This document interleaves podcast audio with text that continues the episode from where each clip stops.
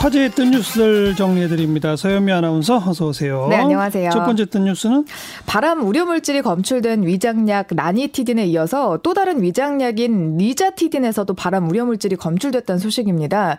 해당 13개 의약품에 대해서는 판매를 중지하고 회수하고요.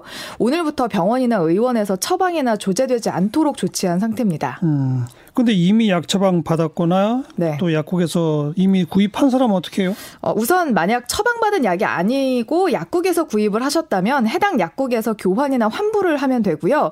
처방을 받으셨다면 해당 병원에 문의를 해서 문제가 된 의약품이 섞여 있는지 확인을 하시고 추가 복용 여부를 상담해야 한다고 합니다. 이 정말 문제는요. 니자티딘이 들었든 나디티딘이 들었든 약의 제품명만으로는 알기가 어렵거든요. 지금 이게 성분이잖아요. 네. 그래서 약, 약 이름과는 다른 거죠. 거잖아요. 그렇습니다. 네. 그래서 소비자들이 알아채기 힘들 수도 있어서요. 그런 경우에는 주변 약국에 가져가서 물어보셔도 되고요. 아니면 인터넷에서 자신이 가진 약의 제품명을 검색해 보시면 쉽게 알 수 있습니다. 음.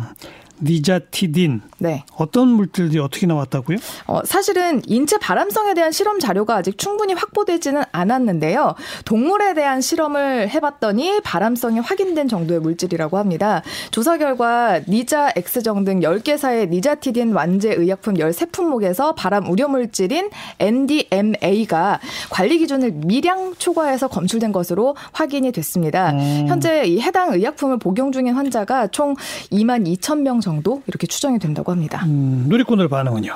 병 치료하려고 먹는 약이 병을 유발시킨다면 어떡하란 말입니까? 돈 주고 독을 사 먹었던 거군요. 또 암 환자들 전수조사해야 되는 거 아닙니까? 제약회사들은 아무 잘못 없고 식약처도 잘못 없나요? 라면서 분노한 누리꾼들의 댓글도 굉장히 많았습니다. 음, 아무튼 지금 위장약 드시는 분들 일단 네. 빨리 좀 확인부터 해보시기 바랍니다. 네. 다음 또 뉴스는 2021년부터는요 카페에서 일회용 플라스틱 컵뿐만 아니라 종이컵도 사용이 금지가 됩니다. 또 포장이나 배달 음식 먹을 때 쓰는 일회용 숟가락과 젓가락도 제공할 수 없게 하는 방안이 추진된다는 뉴스입니다. 네.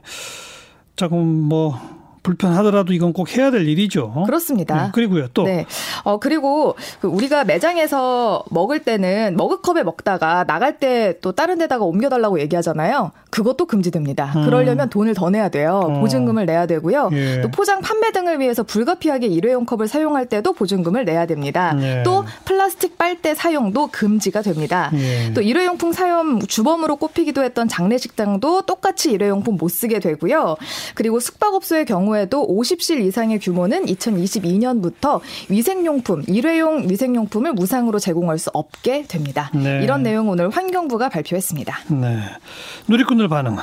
썩는 비닐도 있다더만 무조건 사용 금지보단 그런 비닐 개발에 투자하면 안 됩니까? 또 숙박업소에 샴푸 린스까지 규제하는 건 너무합니다. 그렇다고 숙박비 깎아주는 것도 아니지 않습니까? 아, 이건 일회용을 규제한다는 거지. 예, 그렇습니다. 빛이는 다 한다는 겁니다. 할 수 있다는 거죠. 예.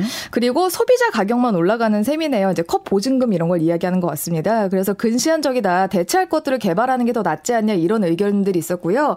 하나밖에 없는 지구 지키는 일이고 더 좋은 환경에서 우리 후손들이 살 수 있다면 조금 번거롭더라도 꼭 반드시 지켜나가야 할 일이라고 생각합니다. 라면서 동참하자고 또 이런 시행들 반기는 댓글도 굉장히 많았습니다. 네. 마지막 또 뉴스는 종교적 이유가 아닌 개인의 비폭력 평화주의 신념으로 예비군 훈련을 거부해서 재판에 넘겨진 20대 남성이 항소심 에서도 무죄를 선고받았다는 뉴스가 화제였습니다. 예비군 훈련을 거부했다는 얘기는 예비군이란 얘기고. 예. 그 군대 갔다 온 거죠. 군대 갔다 왔다는 얘기인데. 네.